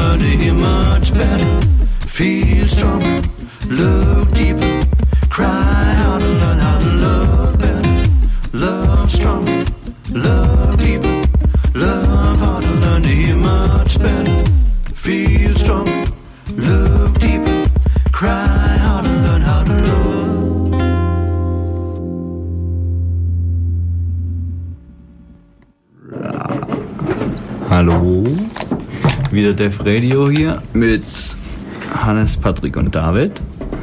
Wir haben heute das Thema Mikrocontroller, immer noch. Und so langsam gehen uns die Themen aus. Ähm, Wir überlegen uns noch was. für Anfänger gibt's doch bestimmt ein ganz tolles Board, mit dem man ganz gut alles Mögliche machen kann. Ja, es gibt äh, von Atmel direkt ein, ähm, ein, weiß was soll man das bezeichnen? Scheiße.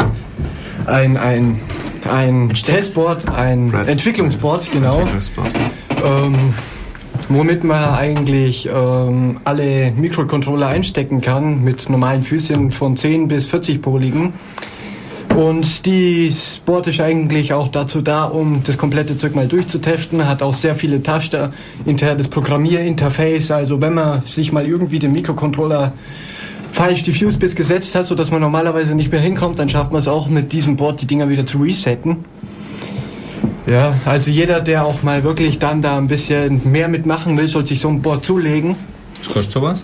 80 Euro bei Reichelt. Bei eBay gehen sie gebraucht für 40 weg. Kann man die gebraucht kaufen oder haben die Verschleiß? Oder? Ja, die Dinger haben keinen Verschleiß eigentlich. Das sind elektronische Bauteile. Gut, irgendwann sind sie kaputt, aber wann das passiert ist, kann man nie so genau sagen. Vielleicht nach 100 Jahren, vielleicht nach einem Jahr. Vielleicht nach zwei Tagen. Vielleicht nach zwei Tagen, ja, aber im Normalfall sind die Dinger schon sehr stabil. Dafür gibt's dann natürlich auch noch direkt Support von Atmel. Ja, also wenn man mal irgendein Problem hat, dann kann man die zusammenscheißen, ja, und muss nicht selber bei sich das Problem suchen. Ja, und ähm, das hat natürlich dann auch sehr viele Taster und LEDs drauf, um seine Programme dann auch mal durchzutesten, was passiert, wenn Was passiert, wenn ich auf Taste 1 drücke und LED 5 leuchtet? Was habe ich dann falsch gemacht, weil ich echt 1 zum Leuchten wollte? Ja, so zum Beispiel, ja.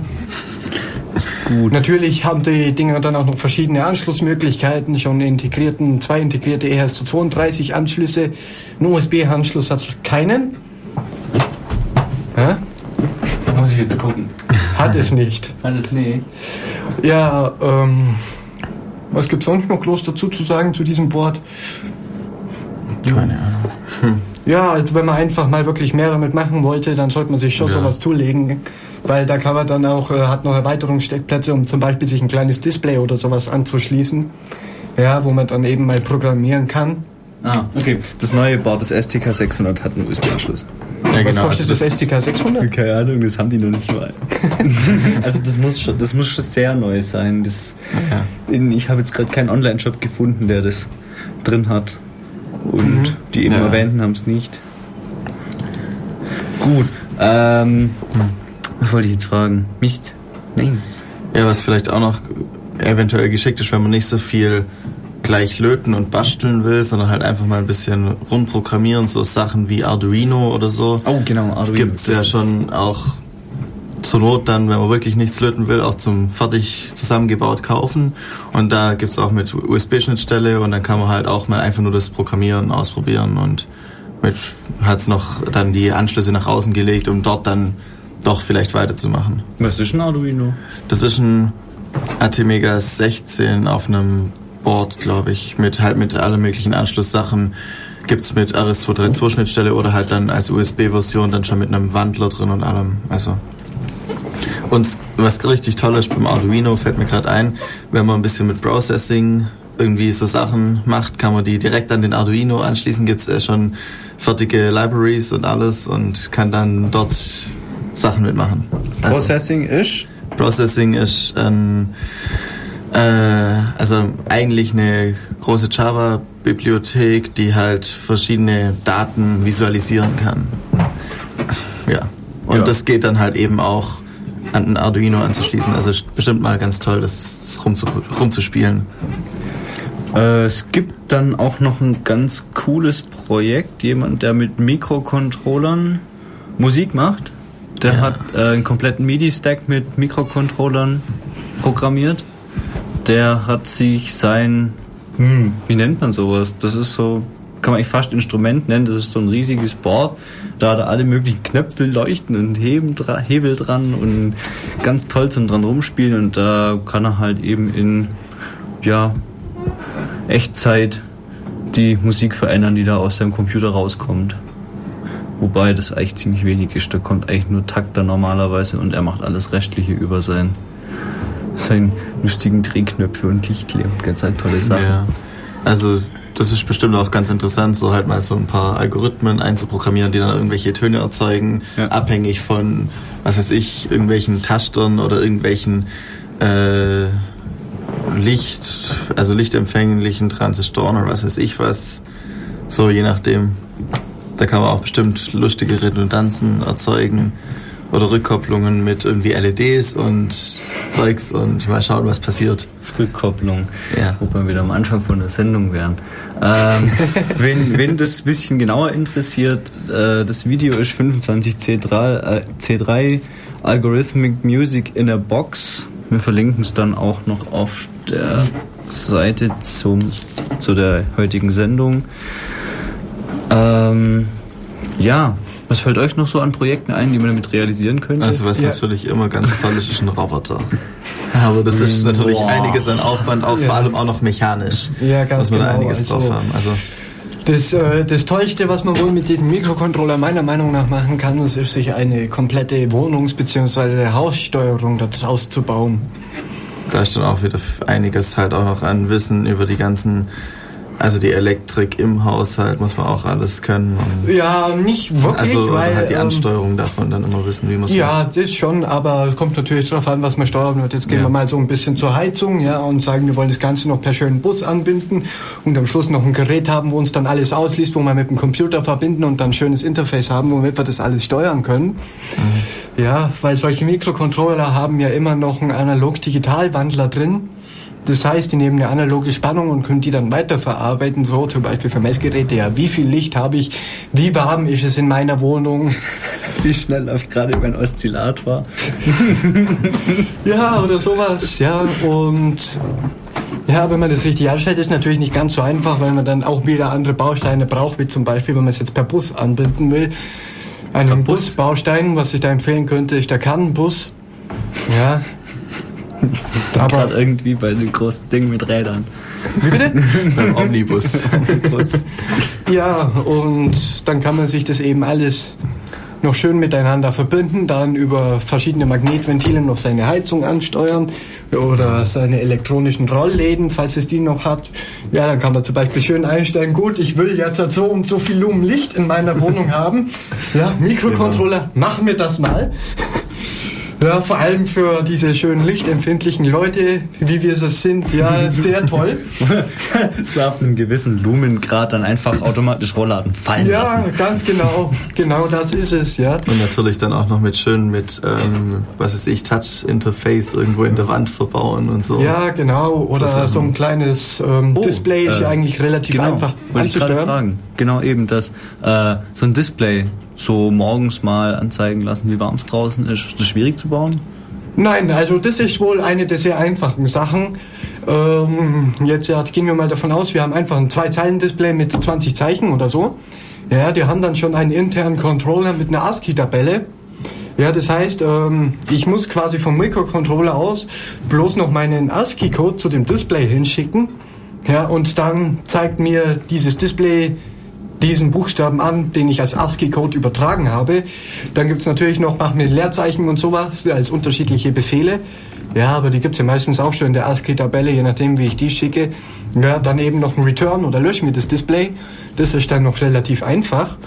Ja, und dann kaufe ich mir eben noch einen kleinen Temperatursensor, häng den dann Einfach als irgendwo dra- Widerstand, dann temperaturabhängigen Widerstand. ja, ganz genau. Den hänge ich dann draußen hin und dann gucke ich ja, ich krieg da jetzt so und so eine Spannung rein. Das heißt, das Ding hat so einen Widerstand und der Widerstand ist bei der Temperatur so groß. Lass mir das dann intern in meinem Mikrocontroller verarbeiten, ja, und gebe das dann an mein Display aus. Hübsch. Ähm, was ist mit. Ach man, wieder was entfallen.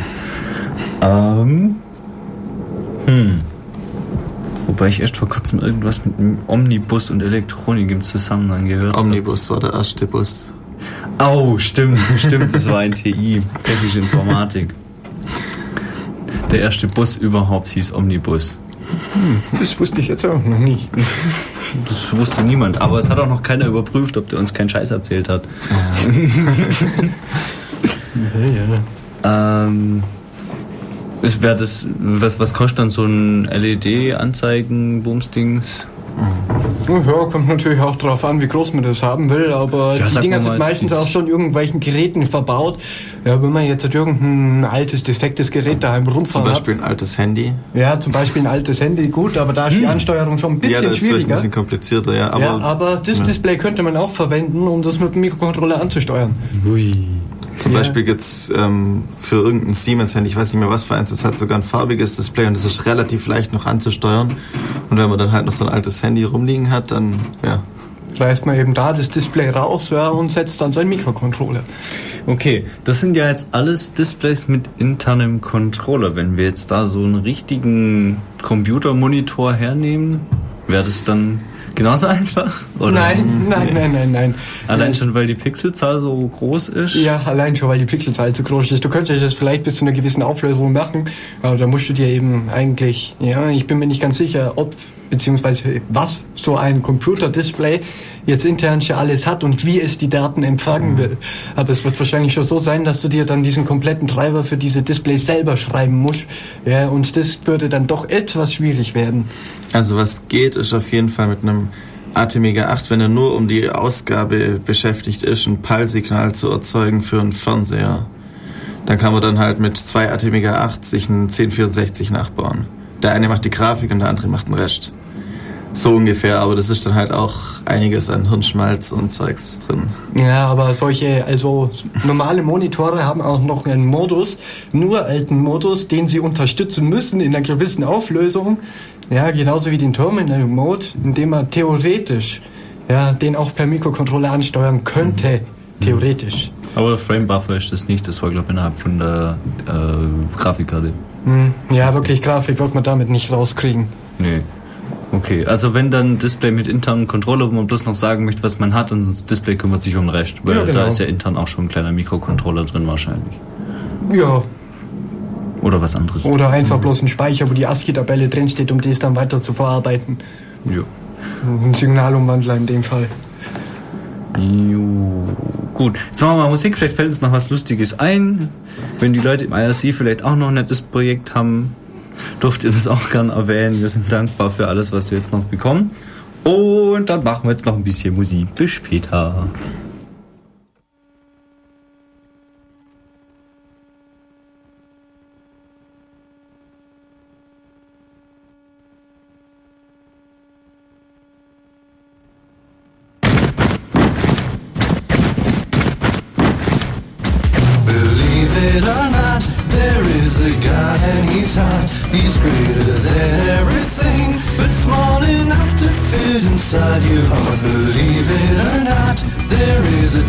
That he's got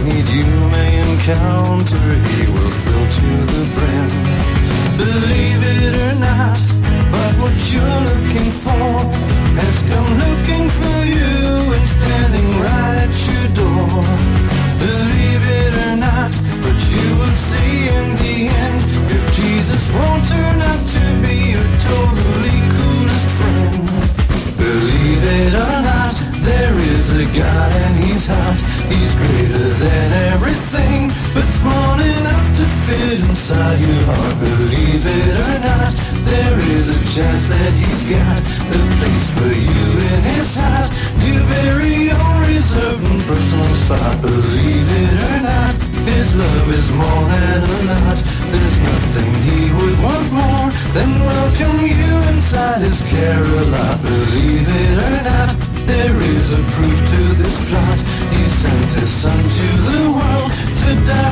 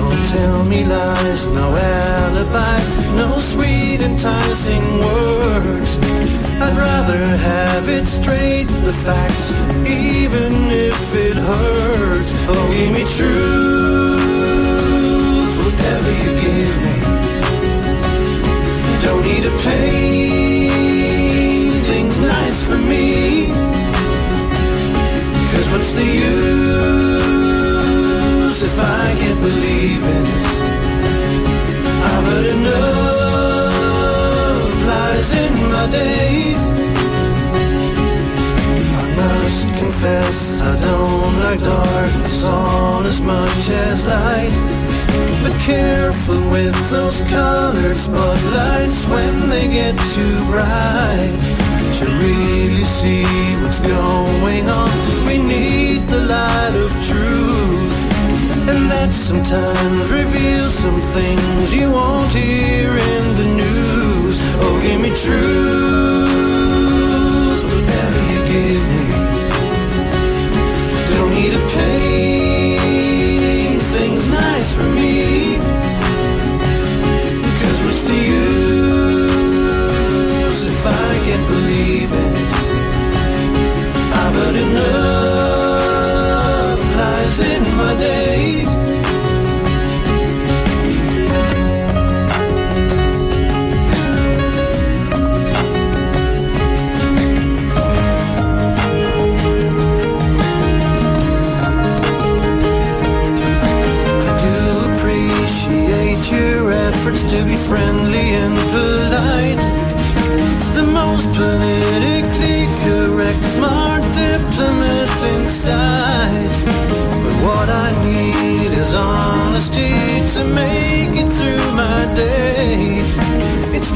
smoothness of your words that counts with me, no way. Oh, give me truth,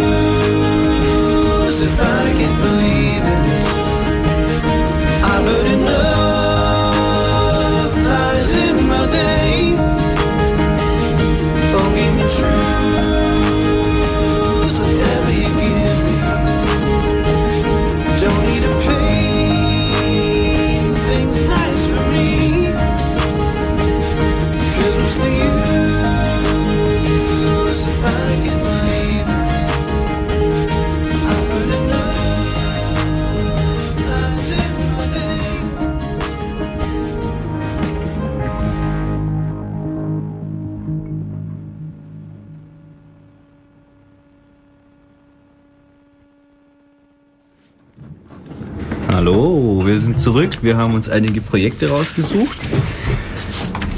Ah, Es geht heute um Mikrocontroller, was man alles damit machen kann. David, Patrick und Hannes sind da. Und zum Beispiel hätten wir was ganz arg Tolles, was bestimmt ganz arg einfach zu basteln ist, aber vielleicht nicht jeder basteln möchte oder einsetzen will. Keylogger. das ist natürlich ganz arg gut. So, die Buchsen kriegt man bestimmt ziemlich einfach her. Ja, zum Beispiel einfach aus einer alten Tastatur oder einem alten Mainboard, wo irgendwo rumfährt. Ja, das ist ja nicht weiter schwer, solche Teile zu finden. Wer hat nicht ein kaputtes Mainboard bei sich daheim rumfahren? Einfach, ja, und gut, halt. es gibt auch normale Menschen, die sich das, diese Sendung anhören. Ähm, jeder, der sowas nicht hat, hat bestimmt einen Recyclinghof in seiner Nähe. Und Das wenn die. Elektroschrott annehmen, da ist bestimmt der ein oder andere Rechner mit drin, der noch vielleicht ein ausgemustertes Mainboard mit drin hat. Ja, der eben. eventuell sogar noch läuft. Der eventuell sogar noch läuft und vielleicht halt bloß ein RAM-Riegel kaputt ist, aber warum soll man was, warum soll man irgendwas reparieren, wenn man sich einfach was Neues kaufen kann? ja, das ist immer die Frage. Kaufen ist einfach viel schöner, basteln ist doch so scheiße. Nö, Ähm, kaufen ist einfacher. Basteln ist, fürs Basteln muss man wissen, wie was funktioniert. Und Genau. Da sind die Das macht Menschen zu mehr, faul dazu. Das macht auch viel mehr Spaß und man kann Geld damit sparen. Das ist nämlich das Tolle. Gut, ja, Keylogger. Du, was hast du gemeint, was du viel lustiger findest? Keystroker. Was macht der?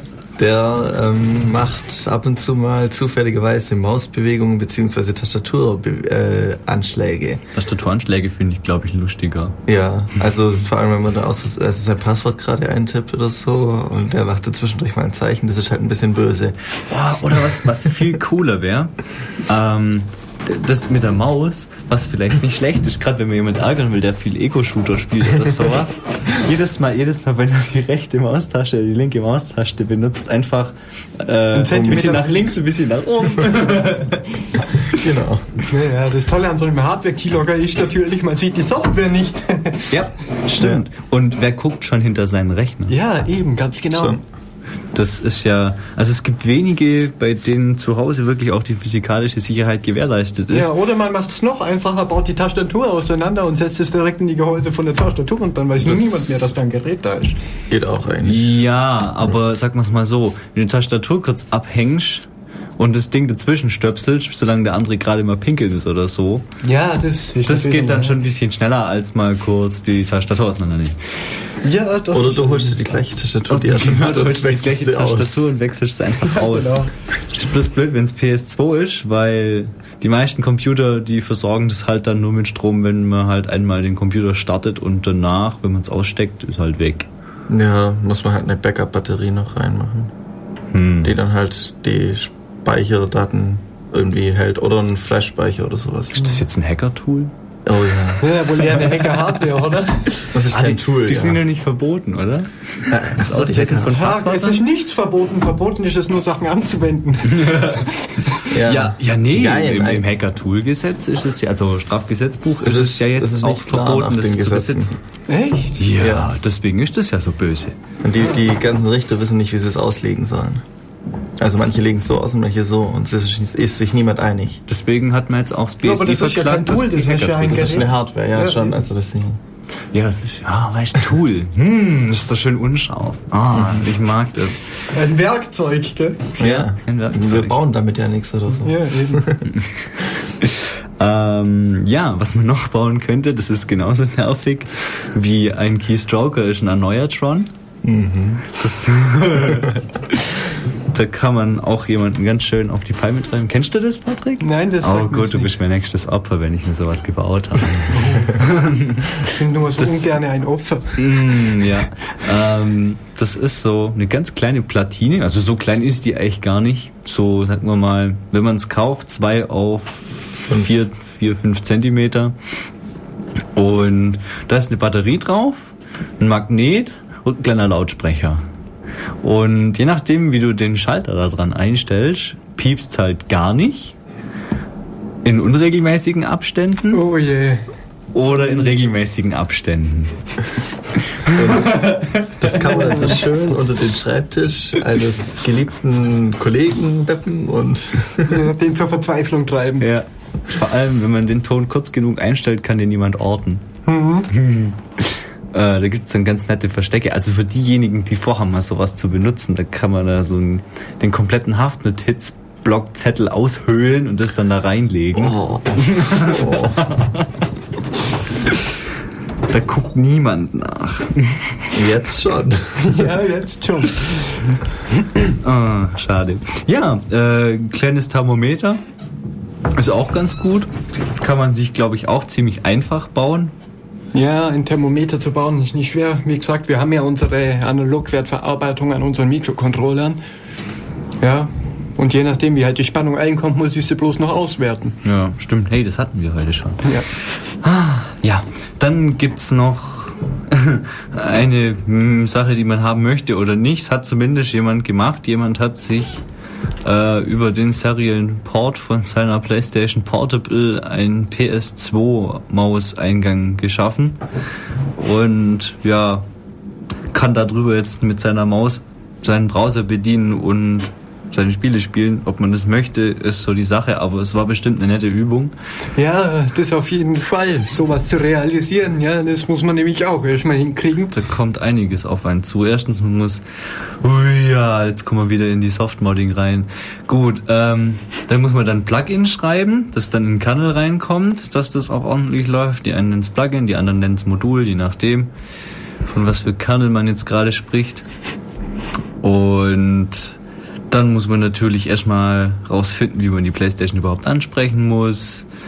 Dann muss man das, ja, dann muss man sowieso erstmal seine Playstation Portable befreit haben, dass man überhaupt eigene Plugins einspielen kann. Ja, und die Architektur natürlich auch noch kennen. Die Architektur noch kennen und was es nicht alles gibt in der Richtung. Also das ist dann schon, äh, machen wir mal, wenn wir ganz weit vorne sind. Also Grüße an denjenigen, den es gemacht hat, wenn der unsere Sendung hört, aber ich glaube ja weniger. Wäre ja lustig. Ähm, was es dann noch Nützliches gibt, wäre ein Ladegerät für USB-Geräte. Viele MP3-Player unterstützen ja, ja, die haben keinen richtigen Port mehr, wo man so Strom reintut, sondern das ist, läuft halt alles über USB. Und das ist ganz arg toll, weil nicht jeder, der so einen MP3-Player hat, hat ja jetzt auch unbedingt immer seinen PC dabei, an dem man den anschließen kann. Ja, Das- oder der PC am Akku ist leer. Ja. Ja, das auch. Vor allem das ganz Tolle ist, dass sich ja die großen Handyhersteller jetzt auf, auf USB, also Mini-USB als Standardschnittstelle geeinigt haben vor einem halben Jahr oder so, um ab 2010 alle Nestgeräte nur noch über diese Buchse laufen zu lassen. Oh, ist das toll. Ja. Gut, ja. Wer so ein Gerät hat und dementsprechend angenervt ist, weil das unterwegs nicht aufladen kann, ähm, da gibt's auch die Möglichkeit über Mikrocontroller und eben ja ein bisschen löten, Schaltung bauen, sich so ein USB-Ladegerät zu basteln, mit dem man dann einfach zwei 3A-Batterien reinknallt und dann kommt das Ganze bloß noch an USB-Port hin und dann kann man das reinstecken und es wird mit Strom versorgt. Ist nett, ist allerdings aber nicht ganz einfach. Nein, aber welche Dinge sind schon einfach, wenn man sie sich selber baut? Ja, also zu kaufen gibt's das auch für so 50, 60, 100 Euro, je nachdem, wie man es haben möchte. Ja, ich finde es ja interessant. Schrittmotorsteuerung beim Reichel 350 Euro, wenn man sie sich selber baut, 20 Euro. Ja. Ach ja, zum, zum Thema Schleichwerbung wollte ich ja auch noch was sagen. Wir sagen hier die ganze Zeit Atmel, Atmel, Atmel. Ja, Und stimmt. Äh, gibt's eigentlich auch einen anderen Hersteller? Ja, natürlich. Es gibt noch diese PIC-Prozessoren. Habe ich ganz am Anfang ja schon mal ganz kurz gesagt. Ja, und das sind ähm, eben von dem anderen Hersteller, aber haben eben bloß einen Befehlssatz von 10, 15 Befehlen. Ja, natürlich, man kommt damit zurecht, aber wie man so schön sagt, mehr ist besser. Es gibt natürlich dann auch noch Motorola und was weiß ich was, so andere Firmen, die halt auch teils auch spezialisiertere Mikrocontroller dann bauen. So Ja, Sachen. das sind dann aber meistens auch schon DSPs. Ja, oder das. Ja, also ein DSP ist ein digitaler Signalprozessor. Die werden dann sehr oft, beziehungsweise eigentlich grundsätzlich dazu eingesetzt, zum Beispiel jetzt in Receivern, ja, das MPEG-Signal zu dekodieren, die dann eben auch noch dafür ausgelegt sind und einen speziellen Befehlssatz dafür haben. Wobei der Unterschied eben zwischen DSPs und Mikrocontrollern auch immer weniger wird. Die eine, die Mikrocontroller wandern immer mehr in Richtung DSP und die DSP immer mehr in Richtung Mikrocontroller auch. Ja. Ja, so wie bei RISC und CISC. Das kann man ja auch nicht mehr so richtig unterscheiden. Unsere heutigen Prozessoren Ja. haben ja auch Ja, alles also Mögliche. Bei den wie großen. 6 Megabyte Cache gibt's ja inzwischen auch schon für 50, 60 Euro für Mhm. 5000 plus Prozessor oder was die alle haben. Hey, hey, hey. Ja. Kann Ja, man wenn man lustig ist, gell, dann baut man sich halt natürlich gleich einen kompletten Computer selbst. Nimmt sich dann eben die 950 Pins seiner CPU, haut sich noch ein bisschen Speicher dran und so weiter, ja, und programmiert das Gerät dann. Oder- Aber das ist natürlich schon Hardcore. Ja, was dann auch geht, wenn man ein bisschen mehr Rechenleistung will, ist vielleicht auch zum Beispiel ein System on a Chip. Das ist dann ein bisschen größerer Chip, aber eigentlich kein Mikrocontroller mehr, sondern halt ne, fast eine normale CPU mit Mainboard sozusagen, aber auf einem Chip. Also, Ach so, haben das die Mit ganzen kleinen Mainboards jetzt inzwischen, glaube ich. und das ist kein, kein Pico ITX oder sowas in der Art, sondern das ist wirklich auch nur ein Chip, der ist dann halt auch so 4x4 Zentimeter oder so mit ganz vielen Pins und das ist das gesamte System dann schon. Also eigentlich ein Mikrocontroller nur aufgeblasen.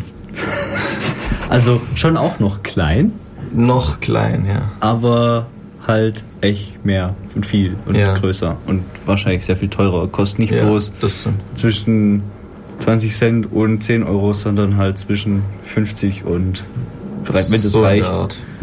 50 und aufwärts. So in der Art, da bekommt man halt dann auch mehr Rechenleistung raus. Ist aber auch wieder komplizierter. Aber will man das nur, um ein Thermometer zu machen? Ja, für ein Thermometer, da Wahrscheinlich nicht. Das ist ein bisschen übertrieben. bisschen. Ja, außer ich will natürlich eine 16-Bit Analogwertverarbeitung an meinem Thermometer haben, um die Temperatur auf ein Millionstel Grad genau auszumessen. Ja. Und Wo wahrscheinlich dann die Toleranz des Thermometers größer wäre. Ja, Ich könnte ja auch so die halbe Stadt irgendwie messen. Ja, zum Beispiel, das wäre natürlich auch lustig. Jeden Millimeter Temperatursensor hinmessen, ne? Ja. Oder das gesamte Haus mit irgendwie 500 äh, Temperaturmessungen und ausrüsten dann, und dann, und dann eine, eine Echtzeitübersicht überall hin übertragen über, über Kurzfrequenz. Genau, wer braucht schon Infrarot-Wärmemesser, gell, wenn man ein paar hundert ähm, Wärmesensoren in seinem Haus hat? Brr, Hier ist gerade kalt. Hm, wo ist, ah, im Keller ist schön warm. so in etwa. aber nur in dem Quadratmeter.